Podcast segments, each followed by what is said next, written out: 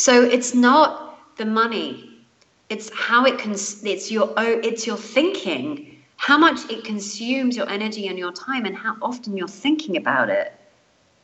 That will determine whether you're having a good experience of it or not.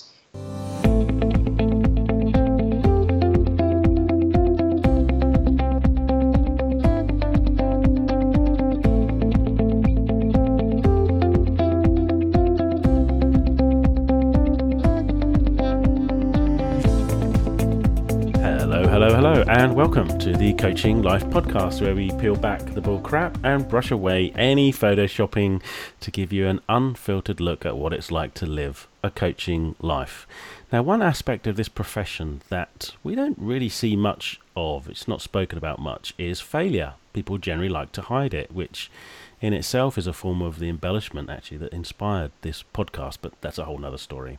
So, what happens when you have been working like 18 hour days and sometimes you spend those days working entirely from your bed and building funnels and writing articles and getting distracted perhaps in other ways and occasionally rushing into the city, oh, networking meetings, desperately trying to find clients sometimes waking up feeling like you've been hit by a train, you've got no energy, you're giving it your all, and all without the results you want.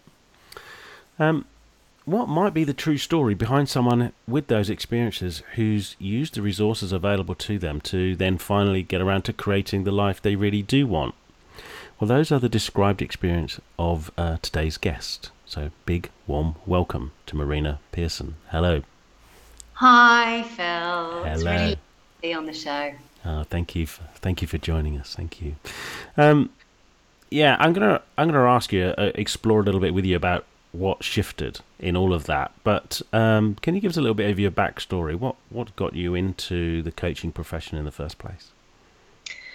Well, it all started really back into well, uh, back about 14 years ago now where um, I went through a divorce. It was my first one.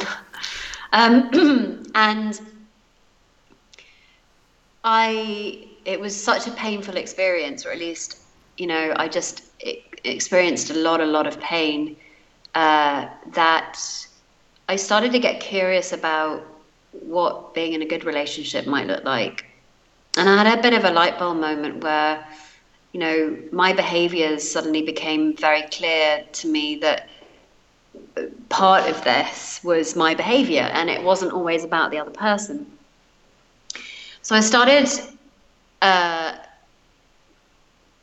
I started getting curious about what makes a good relationship, and I actually started to read Harville Hendrix books, um, Getting the Love You Want, um, Keeping the Love You Know, or I can't remember, but a certain amount of books and I started reading them with, with great fascination because I suddenly realized I had an internal world that I'd never really thought about much.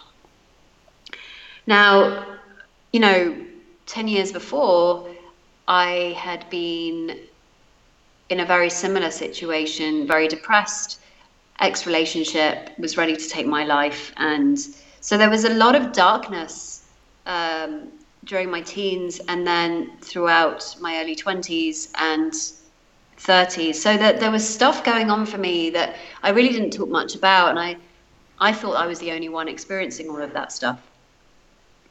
And so i uh, fate or wisdom whatever you want to call it brought me back to to europe after spending two years in the states um, with a failed marriage but a master's degree in music business and I decided to go back to the, to London to where the music industry was, and it was through a few events, meeting certain people that I got thrown into the personal development industry. Uh, and the first one was an event with Christopher Howard. Uh, you know, and for someone that didn't even know that there was a personal development industry, it was it was just mind blowing to walk into an arena of 1,200 people jumping up and down like nutters and seeing this guy the front of a stage changing lives. It was just this amazing thing. Like I'd never experienced anything like that before. And everybody started talking about Anthony Robbins. I didn't even know who that guy was. And um, it was because of that that I then just jumped right in. And you know, went to loads of seminars. I guess you could have called me a seminar junkie, and I everybody kind of knew me because I would be showing up at all these seminars and stuff like that. And it was over time that I realized that I really wanted to support other people in the same vein. I really wanted to work with others, and I really wanted to um, make a difference uh, because I could see the difference that it was making to my life. So I started out coaching musicians and their creativity, but soon realized that, you know, coaches that have no money is probably not the best way to go. And I dabbled in creating an agency for the industry where we could help record labels um, get an ROI back on their bands, for example, so they wouldn't break up. And they invest so much money into their bands that um, you know, after maybe about two years, the band would break up, and that would be a massive loss of revenue for, for, for, for, the record label, and they had to reinvest in someone else, and so forth and so on. But at the time, I didn't have enough confidence, so that never really, that never really went anywhere. Um, and over time, I realized that I didn't really want to be in the music industry anymore, and that I wanted to break free from that and set up my own coaching practice. And I then went into helping women overcome heartbreak, wrote a really great best selling book, um, but didn't really get many coaching clients from it. Got a lot of fame, but not a lot of fortune. um, and then I realized that that market was was too small for me. Like I, I didn't want to be working with women anymore in that capacity. I was growing myself and I felt like I want to expand into more of a holistic life coaching, lifestyle coaching type of scenario. And so since then, you know, about four and a half years ago, I was experimenting really with working with mums and women in business to help them stop, and listen, and trust to their intuition much more than they were. Because that's what happened to me is I came across this understanding that you and I both uh, share and to understand that I actually had all the wisdom inside of me already was such a big epiphany. I didn't know that at the time. That I thought it would be really valuable to share that with others. And so it was really a question of what made sense to me at the time, which was, well, who do I know? Who do I spend a lot of time with? And who would like to come to an event that's about sitting with your wisdom? And it turned out that it was mums and women in business because that's those are the kind of circles I was moving in. And then I moved to Bali. Uh, so kind of the setup changed. So I was work, doing workshops, and I would come back to run the workshops in London. I was like five months, four months pregnant. Um, I created a program which was called the Effortless Lifestyle Program, and I finally got clients. And this was a really big breakthrough for me because at the time, uh, yeah, it was huge. Like I'd never, I was never able to run a workshop that I wanted to run because I was working with clients at the time, or very few clients at the time, that wouldn't want to show up to workshops, or at least that was my belief. Because they were getting over a, a relationship, they wanted it to be more private. So you can imagine my my joy when when I put this out and I got 22 women in the room, and I was like, score. and it was amazing because I was like, finally, finally, I get to do the work that I love. Finally. What was what was happening up to that point then, Marina? Up to that point, I mean, you were doing some coaching. I mean, yes, I was charging very little for it, um, and what was happening was this: uh, I didn't know that my security and well-being lay in myself. I didn't know that that any feelings uh, could never come from my circumstances or the rejection from client potential clients. And i was doing everything to avoid that. So i would build funnels i would write articles um, but i wouldn't actually go out actively to get clients because i didn't want to feel rejected. Mm. so i would hide behind this marketing system and then wonder why i wasn't getting any clients But you know what's interesting about all of this was that I actually didn't need to be a coach. I didn't need to run a business. I didn't need to do any of that because I actually had money already. So, you know, I'm not the rags to riches story.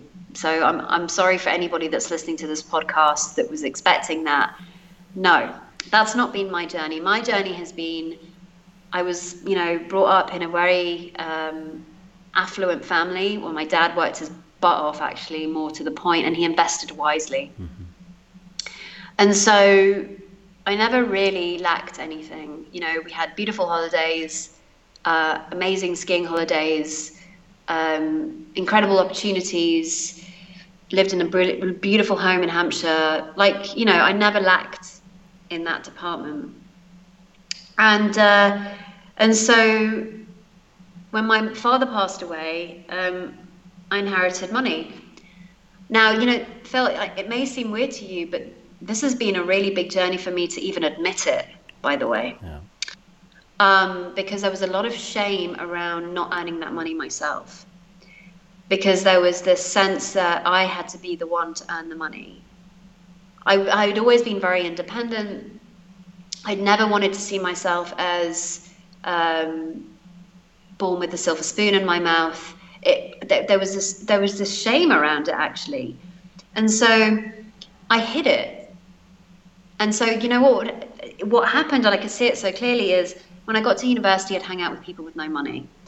Um, I, I, I, you know, I could have chosen to be in the halls of residence with people from public school, but I chose not to. I went into the halls where,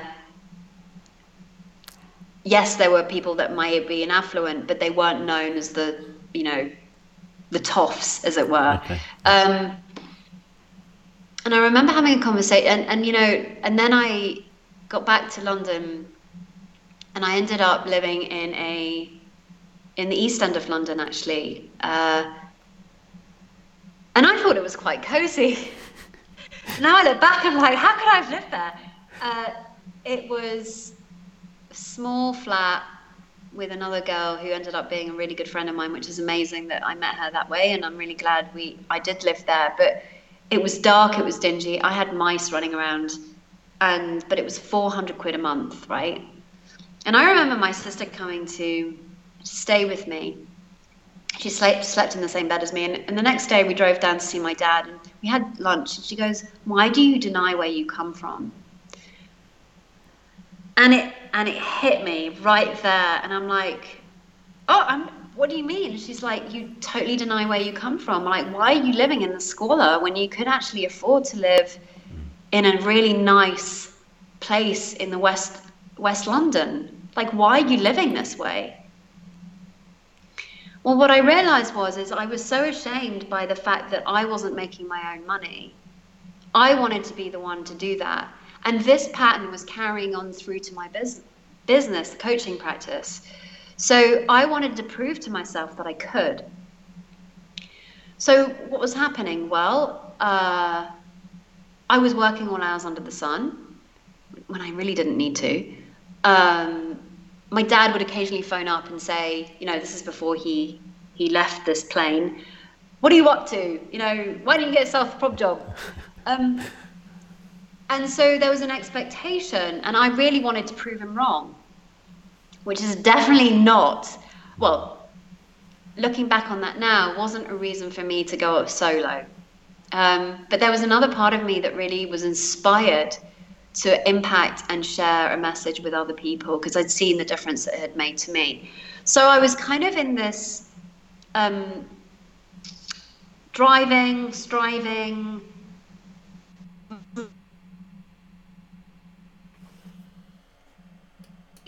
because otherwise, if I don't, oh, I lost you for ten seconds. So, um, pace of striving, driving, I must make money because if I don't, uh, then this it means I'm a failure, or it means that I'm no good, or it means that I I'm not deserving, or it means God knows what I meant it. Well, God knows what I what I was what I was making it mean back then.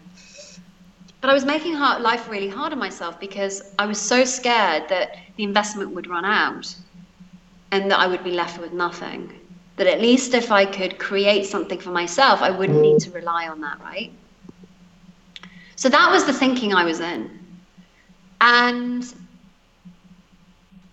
it was really stressful. Like it was super stressful at the time because I wasn't making any money because I was spending all my working hours attempting to make it work. So I would spend thousands of pounds on courses and strategy sessions and no money. Like, no money.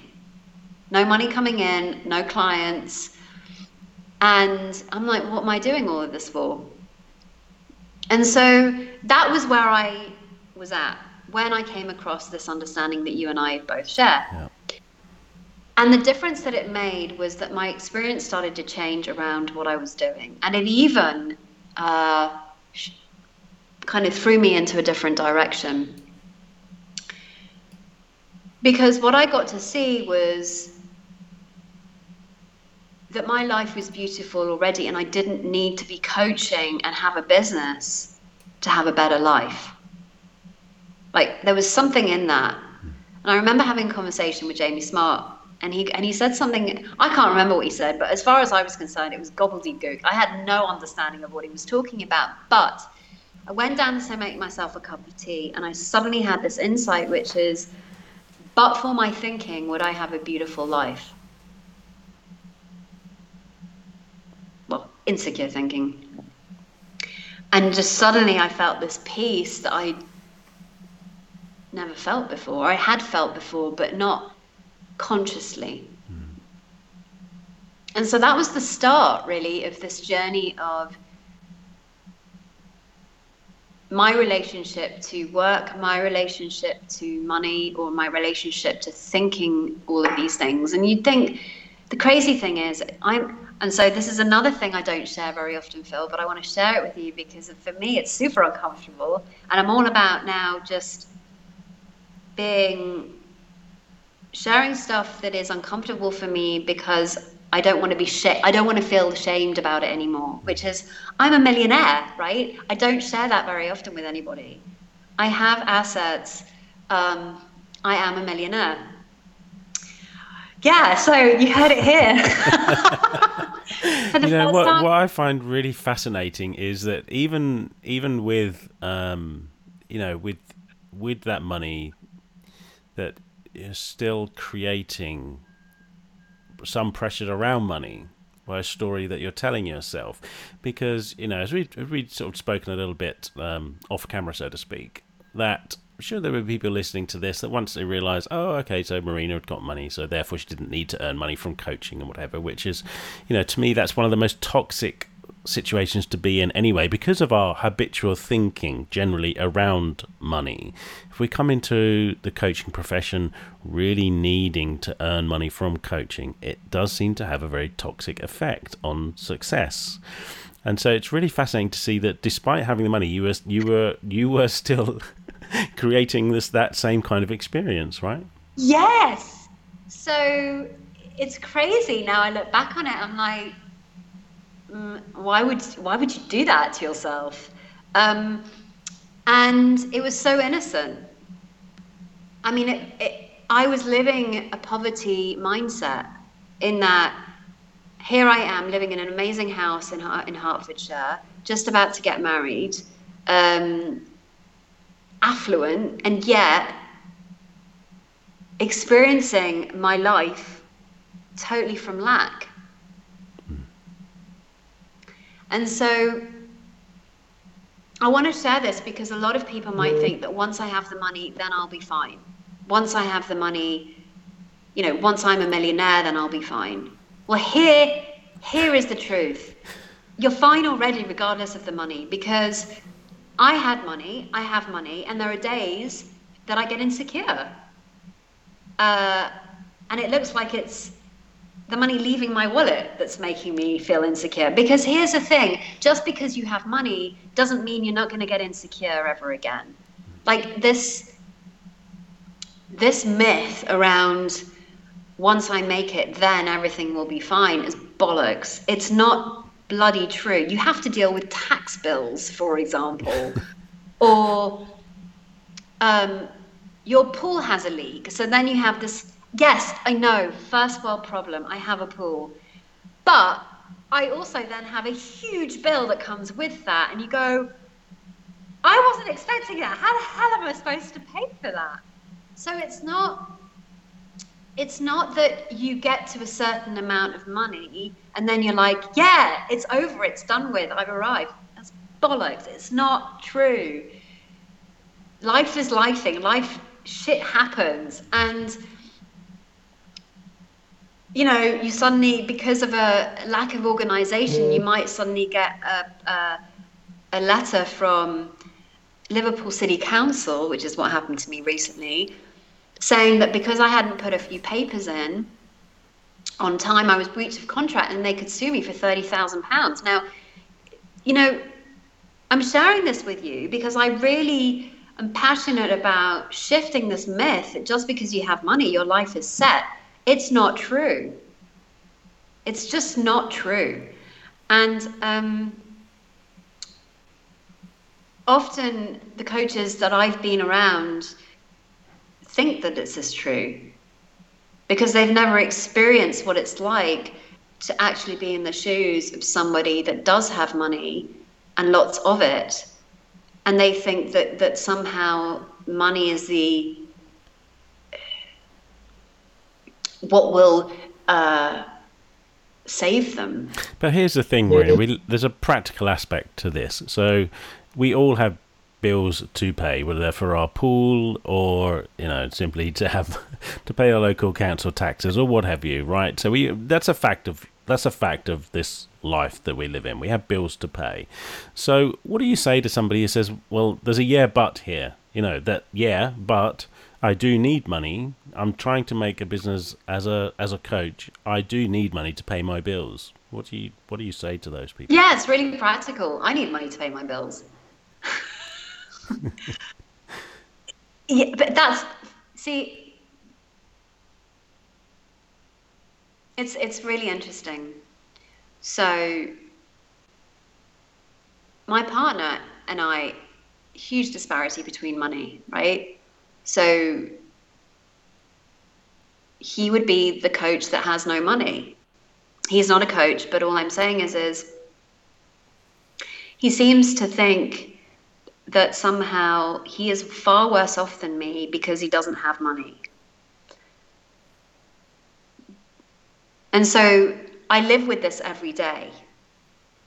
And what I what I, what I see is that he is consumed by the thinking around money. Like I used to be. I don't think about money and it doesn't consume me much anymore. In fact, I don't really talk about it. We're talking about it today as as things that I've seen, but not as a worry, not as a consuming me all the time. Because it used to consume me. By the way, even though I had money, even though I still had, you know, maybe 700,000 million in, in assets, it used to consume me. So it's not the money. It's how it cons- it's your oh, it's your thinking, how much it consumes your energy and your time, and how often you're thinking about it.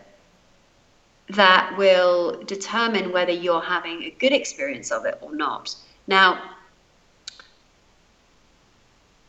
we all have to pay our bills. Some of us have to pay more than others, but we have the money to do that. So it's all relative.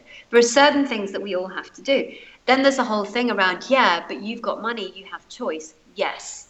There is something very practical about this, which is I can choose. I can choose to go on holiday. I can choose to stay at home. I can choose to not work. I can choose to spend time with my son if I want to because I'm not having to um, think about how am I going to make the next dime. But once again, it comes back to you can still spend time with your kids without worrying about money. Yeah. Because I used to spend time with my kid, my, my son, worrying about money. When I didn't, you look at me and you go, well, you don't need to. But that's not the point. But the, logistically speaking, it gives you choice. Logistically speaking, um, it gives you time freedom. But somebody who's out of work also has time freedom. Right? They've got time. And you can use that time to sit and worry about the money or indeed get creative, which I think is probably what we're pointing to here. Yes. How, how exactly. Um, yeah, how much more creative we can be um, by by focusing on our, our energy and being of service rather than sitting at home, staying in bed, worrying about money. Yeah, like you're never going to make any money by doing that, right? It's a bit like what I've what I've seen is I used to worry about not having clients come in. And I used to spend all my time worrying about not clients coming in until the client came in. And now I don't do that anymore. And it's really interesting because now I'm like, oh, I've got time to create stuff. Hmm. Yeah. And and and so create stuff of value, like my podcast, The Joy of Being, that you've you know you've been a guest on, and um, other things that I want to create. Time to spend on spending time with my son. So I don't get caught up in that anymore, which is such a relief because it was such a pain in the ass. And it's a bit like worrying about whether that when the next bus is going to arrive. Like you're waiting for the bus and the bus hasn't arrived and you're worrying about the bus not arriving. Or you could just talk to the guy that's next to you and just have a really cool experience or put your Netflix on or whatever it is to yeah. just enjoy the wait. Yeah. And I love and I love I, I love, you know, what my what my um what one of my mentors said to me. She says, you know, I when I don't have clients coming in, I use it as research and development time. I love that because actually the work is to to be okay with not doing. Actually, the work is to be okay with not having clients. The work is to reduce our insecurity around all of these things so that we can truly properly serve other people. Hmm. So here's the thing, Marina. What's been going on the last couple of years um, during like this reset and reassessing life and working out what you want to do? Because um, from where I'm sitting, at least, and I might be wrong, it doesn't look like we've seen much of you. So I'm wondering, come on, what's been going on? I'm just emerging, apparently. Um, I went into hibernation. I hadn't realized that until today. Um, so I want to take you back to about two years ago now, mm-hmm. where I came back from Bali, been living there with my, you know, gave birth to my son there, came back with my ex-husband now, and we were. I was in London for six months, and so I used that time to build up my network again. And I started to I started to create workshops, um, and and they were all around sort of different areas of life. There was one called Your Pathway to Love, Pathway to Wisdom, Pathway to Abundance, and Your Pathway to um, Success. And differently themed, two days, and then uh, you could either do a, I called it a uh, effortless pass, so you could actually buy them as a bundle, um, or you could join the program that I was running at the time, which was the Effortless Business Program. And that was going really well. Like, um, we were heading for VAT registration. And what was interesting about this was that it, you know, every year I could see the growth. So I was like, yeah, cool. Every year I could see the growth. Yeah, cool we doubled every year. So I, I thought the next year it would make sense to think I would double it again. But something interesting happened. So as I became less insecure, I started to enjoy the journey more. I started to really uh, connect with clients, clients that I really wanted to work with. But there would be occasion where my insecurity would get in the way and I was definitely overspending in the business. Like I was definitely using the money that was coming in to make more videos, mm. use it for Facebook, all that sort of stuff. And um,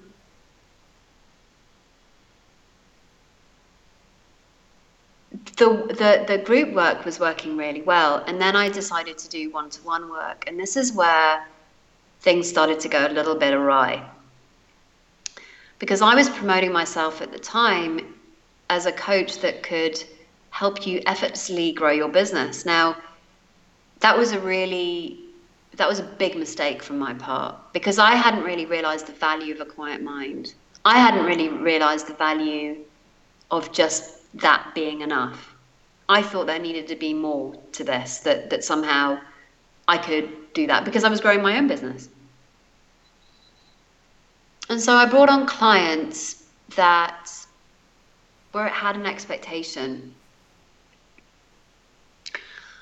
had an expectation. And of course, at the time, I was totally naive and thinking, yeah, you know, I can help you grow your business. Of course, you can make your return on investment. I was making some wild claims that, looking back, I don't know if I could or not. That would have been a much more sincere approach. But I honestly believed at the time that I could because I had. And it wasn't like I was lying to them. It's I truly believed that they had it in them to do what it took to get their return on investment back but they didn't. So, got one complaint about the coaching. I then got another client that wanted a refund. And then I wanted another client that wanted a refund, and she insulted me all left, right, and center. And then another client that wanted a, she started the coaching thing, and then she said, I want to pay you less because I don't get see I don't I don't I'm not really seeing the value. So that all happened within four months.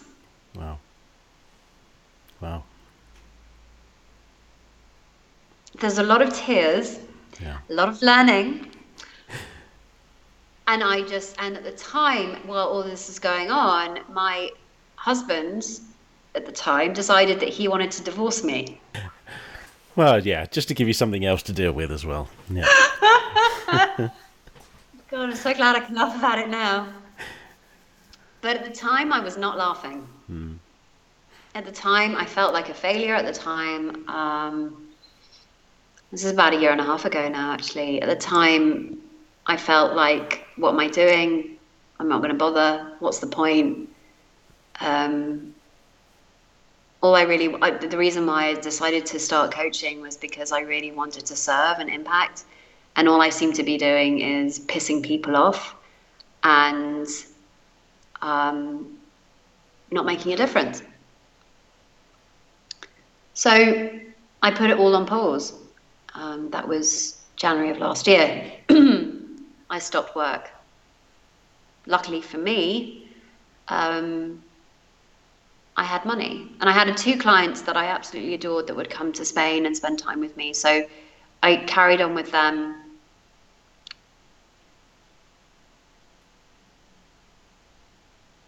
And, you know, that it was very obvious to me that the transformation was happening. So we, we carried on we carried on the journey together.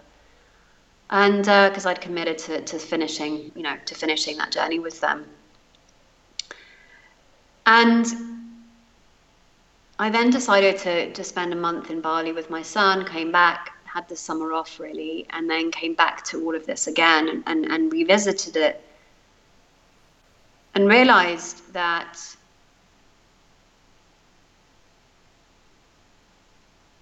my message had been slightly off that I didn't that I didn't really want to work with building people's businesses. Because that's actually not my um, that's not really where my zone of genius lies. My zone of genius lies in in creating a space for them to get quiet and reconnecting back to who they are and, and the people that they love. It's not about growing a business. It's about reconnecting back and realizing they already have a beautiful life already, regardless of what they think. But they're so busy in striving and pushing and hustling that they've been so distracted with that that everything else in their life just doesn't seem to work. Like that's working. In the they've created something really big, really smart, really inspiring. But if you look at personal life, it doesn't look so great. They don't feel connected to that. And and you know, it's beautiful as as so often happens with us when we go through what I'm going to do air quotes here, go through a traumatic time perhaps in our lives, and then we we suddenly we go through this process of reassessment and reflection and and you know seeing well what is it we really want to do. I'm curious, what do you think really attracted you in the first place to thinking no no I want to help people build their businesses because clearly that wasn't really in alignment with what you really want. So what do you think that was so alluring about that?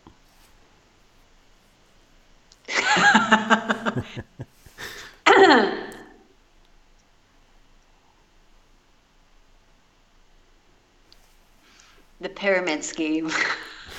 no. Um, money. Yeah. Right back down to that thing of thinking. I see this so often in in in the coaching circles where coaches coach coaches to build their business because it's all that they think that once they have the money then everything will be fine and money is such a carrot like it's it's this carrot that, that's being dangled as like if i have that then then my life will be okay then i'll be worth something then i can have the life i want but what i've seen phil in i mean you know I'm a pretty courageous type of person, and so I've invested in stuff that's really not worked out at all. Like I've lost a lot of money too, by the way. I've invested in things that now I look back on and like, what was I thinking? Um, you know, I invested in a, an oil well back in, in, in the States. And, and for the first few months, it, it was doing really well, and then it dried up. and um, and so yeah, I lost. You know, I've lost money. I've I've made money. I've um, invested poorly. I've, I've invested well. But what I've seen is that I'm okay regardless of all of those things. Like my well-being really is inside of me. So I guess I thought that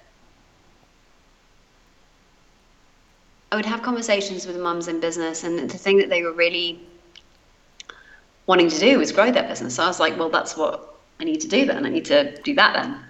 But I hadn't realized that I didn't want to work with solopreneurs. Who I really wanted to work with was the ones who were already successful, but they just weren't experiencing a rich, full life that they thought they would want with this success that they had been striving for for all of these years. And it's taken me a while to get really clear on that it's taken me a while to be courageous and bold enough to go, right, I need to let that go and reassess and come back to what it is I really want to be doing. Because I had to own a few things myself, Phil, like um, to look at what I have and to go, right, I know about investing. That's something I can definitely talk about. I can talk at that level. Um, I definitely know about cryptocurrency because I've invested in that. I'm an investor. Like it's taken me a while to kind of go, oh, okay, that's something that that that I do. Yeah. Um, I'd never seen myself in that way, and I know it sounds really trite, and it's like, well, why does that matter? well, it was a part of me that's a bit like when my sister said, "Why do you? Why are you running away from who you are? Like your root, you know?" And and and and to to really own it, like to go, "Yeah, I am best. Yes, I'm a millionairess. Yes, um, I live in a beautiful space in a villa in Spain. Yes, I'm proud of this." Like it's taken me a while to be proud of it as opposed to be shameful of it and hiding it and going, I'm rich and I have to walk around with holes in my pants, which is basically what I used to do, which. Yeah. And so because I hadn't made it myself. But here's the thing. Um, so, to uh, I guess to go back to answering your question was it was alluring because other I could see that this is what mums in business wanted. But what I hadn't, what I'd overlooked, was the power of stillness and and and and the relaxed mind. And who would value that? Who would actually value it right from the outset, right from the get go?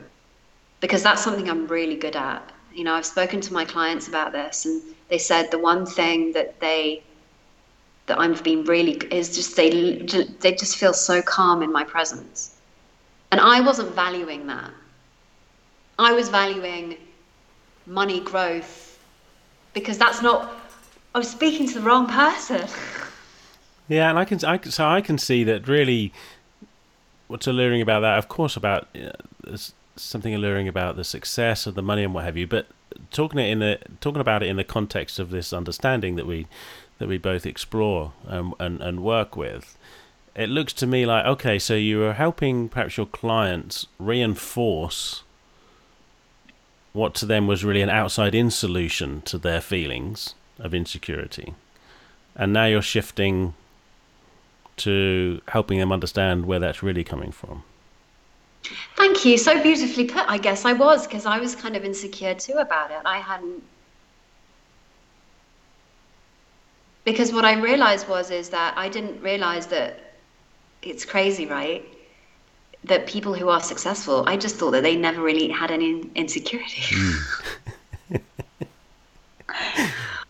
there was less for them to be insecure about, but that's not true because actually,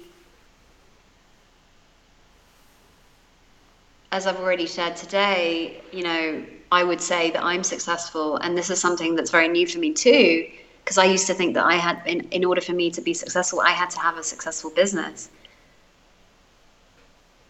That, yeah, that, that somehow um, that what they would really value is someone who's successful is to actually have a richer, fuller experience of their life as opposed to more money in the bank because somehow, yes, they will, I mean, they may be worrying about that still.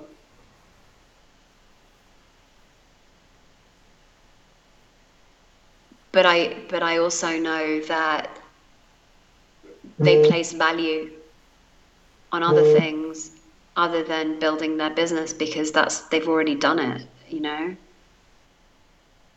So what's the point of having all this money if you can't enjoy it? Yeah, what's the point of having all this money if you can't bloody enjoy it? Yeah. That's the point. Yeah. Yeah, beautiful. There's one thing I want to just come back to because we kind of uh, it feels like we've brushed over it, but there might be something there of use to share to people listening to this when things don't go right and clients are aren't satisfied with the service that you've given them, is there anything else you can share around that, perhaps logistically, um, how how you dealt with that, how you dealt with those clients to bring that to a satisfactory conclusion? So I dealt with each client in a different way. Um, one of them I met up with and we talked about it. And in the end, I gave her part of the refund back. And then the other client, I emailed her and we had a discussion over email. And she was wanting all of it back, or 50%. And I gave her a little bit. I didn't give her all of it back. So what I realized was is that every single client would be different and depending on what they'd asked for and what felt right for me at the time. And, and what I had to get really clear on was what was my responsibility. And yes, I went into huge amounts of insecurity about, oh my God, I failed them and they found me out. I'm really not very good at this. What the fuck do I do? I was really hurting actually. Um, but then I realized that they were showing me something and they were showing me that I needed to get really much more clear on what my actual role was in this um, relationship, what my role was, what my role is. So now um, I make it very clear to them right from the outset because there was still a sense of like, I don't want to lose them as a potential. I don't want to lose them as a client. And if I'm if I'm if I'm direct with them, I will. That was still going on for me, but now I actually have a piece of paper I get them to sign before we even start the coaching, which is they sign. I, I basically stated, this is my responsibility, this is your responsibility, and I need you to sign it. Because if at any point they're like, you didn't, I didn't get the result, it's like, well, you signed this, did you? This is this is your responsibility. If there's anything that I ask you to do, you need to go do that. If there's any action that you want to take and you haven't taken action on that, that's not my responsibility. My responsibility. And so it was really about creating clear boundaries. And that's been a massive journey for me too, which is boundaries and going, what's my responsibility and what's your responsibility? What's your shit? What's my shit? Um, and so that's been another bit of a journey that I've been on too. So getting really clear and also understanding that just because you've got clear boundaries doesn't mean and if somebody's okay with that, then they're a good fit for you. If they're not okay for that, well, then it doesn't matter. Like, I don't want to work with them anyway. Um, so those are a couple of the things that, that kind of occurred to me. Also, the other thing is I don't make huge claims anymore about, yes, I can do that for you because I just don't know. But what I am certain of is so I don't know, and yet I've created a scorecard which they can take at the beginning of this of, of, of the relationship with me, and then we can see where they're at by the end. So. The intention is that they can see it for themselves, so they can start off with going, "Oh my God, yeah." And then by the end, we can look at, well, did you shift? If you did, great. Like, where are you now on that yeah. scale? And so I find that very useful because we forget how much we've changed. I don't know about you, but I know I, I, I don't remember the person I used to be even like a month ago, two or three months ago, or four months ago to who I am today. So I can't remember that. It's quite foggy. I can only really experience what I'm experiencing yeah. today. Yeah. But yeah, um, and I've realised I've been in hiding uh, because I didn't want to fail anybody anybody again. Like I haven't really been out there um, because I hadn't realised until today that I've still been worrying about pissing people off or not not being as good or, or you know as I as I would love to be. So there's an emergence coming through at the moment, like I'm emerging again, and I'm yeah, but as a very different person, but also much more clear on who I want to work with, much more clear on what I can do for them. Yeah. Mm, thank you. Well, you know, conscious of the time here, I've just got a couple more questions to you. I mean, I think this has been really useful, and I really honour you for coming on here and talking so openly and honestly, particularly about such an emotive subject as money. I think there's a lot here for for people um, who listen to this.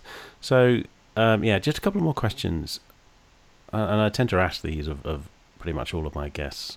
So, if you had a whole bunch of uh, coaches in a room, um, perhaps in the first couple of years of their practice, um, struggling perhaps to create the income they desire and what have you, um, and you had a 30 second message, what might that be?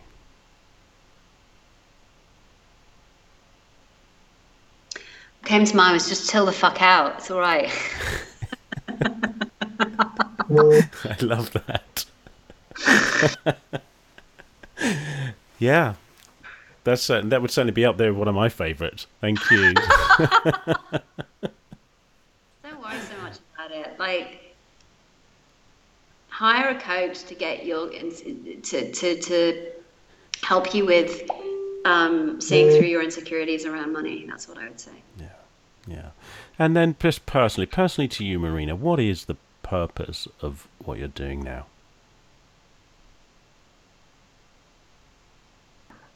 Really comes down to one thing, which is connection to life, others, self. So I really want others to have a really, like, they've got to this point where they've got the money thing going down, but they've got some stresses and they're still sort of striving and, and, and they don't know how to kind of get off the hidden hamster wheel but they don't realize the life they actually have already is the one that they're searching for. So it's almost like this distraction, but if they could only just stop and see and, and, and really get still and quiet and really see for themselves the life that they already have and experience it in the way that, that I do or that, that you know my clients do, then that's really what I want for, for them. Because what I see is that especially if they have kids. Um, because I tend to, mums in, in business tend to gravitate towards me. That having a, a much more deeper, more fulfilling connection with their children is something that I would really want for them because they are the next generation and, and it, it trickles down. So the purpose really is right back to connection. Beautiful. Marina, thank you so much for your time. Thank you. You're welcome. What a wonderfully honest conversation. I really honour Marina for being willing to come on this podcast and share so openly with all of us. It's fascinating to me how, even with some financial security, Marina was still striving to make money for her own personal reasons, her very own personal story that she was telling herself, putting herself under the same kind of pressures that people without money do, just by way of a different story until, of course, she realised otherwise. And beautiful to witness her confession around her current financial status. So here's an invitation to you to notice your own thinking about Marina's story. What's your story about Marina? And is that story actually true? Can you know? I loved her honesty too around what had her effectively go into hibernation and the process of dealing with that. Wonderful that she is now much clearer about what she wants to do and what works. We all get to witness the re emergence of the lovely Marina. That's fantastic. Thank you for your messages and feedback about these conversations. I always love to hear from you. I do appreciate that. And if you are enjoying this podcast, please pop along over to iTunes and leave a brief and honest review. It will take you less than a minute and it will help other people like you find this podcast and get an opportunity to enjoy these conversations too. Thank you once again for listening. Until next time, I wish you much love and joy.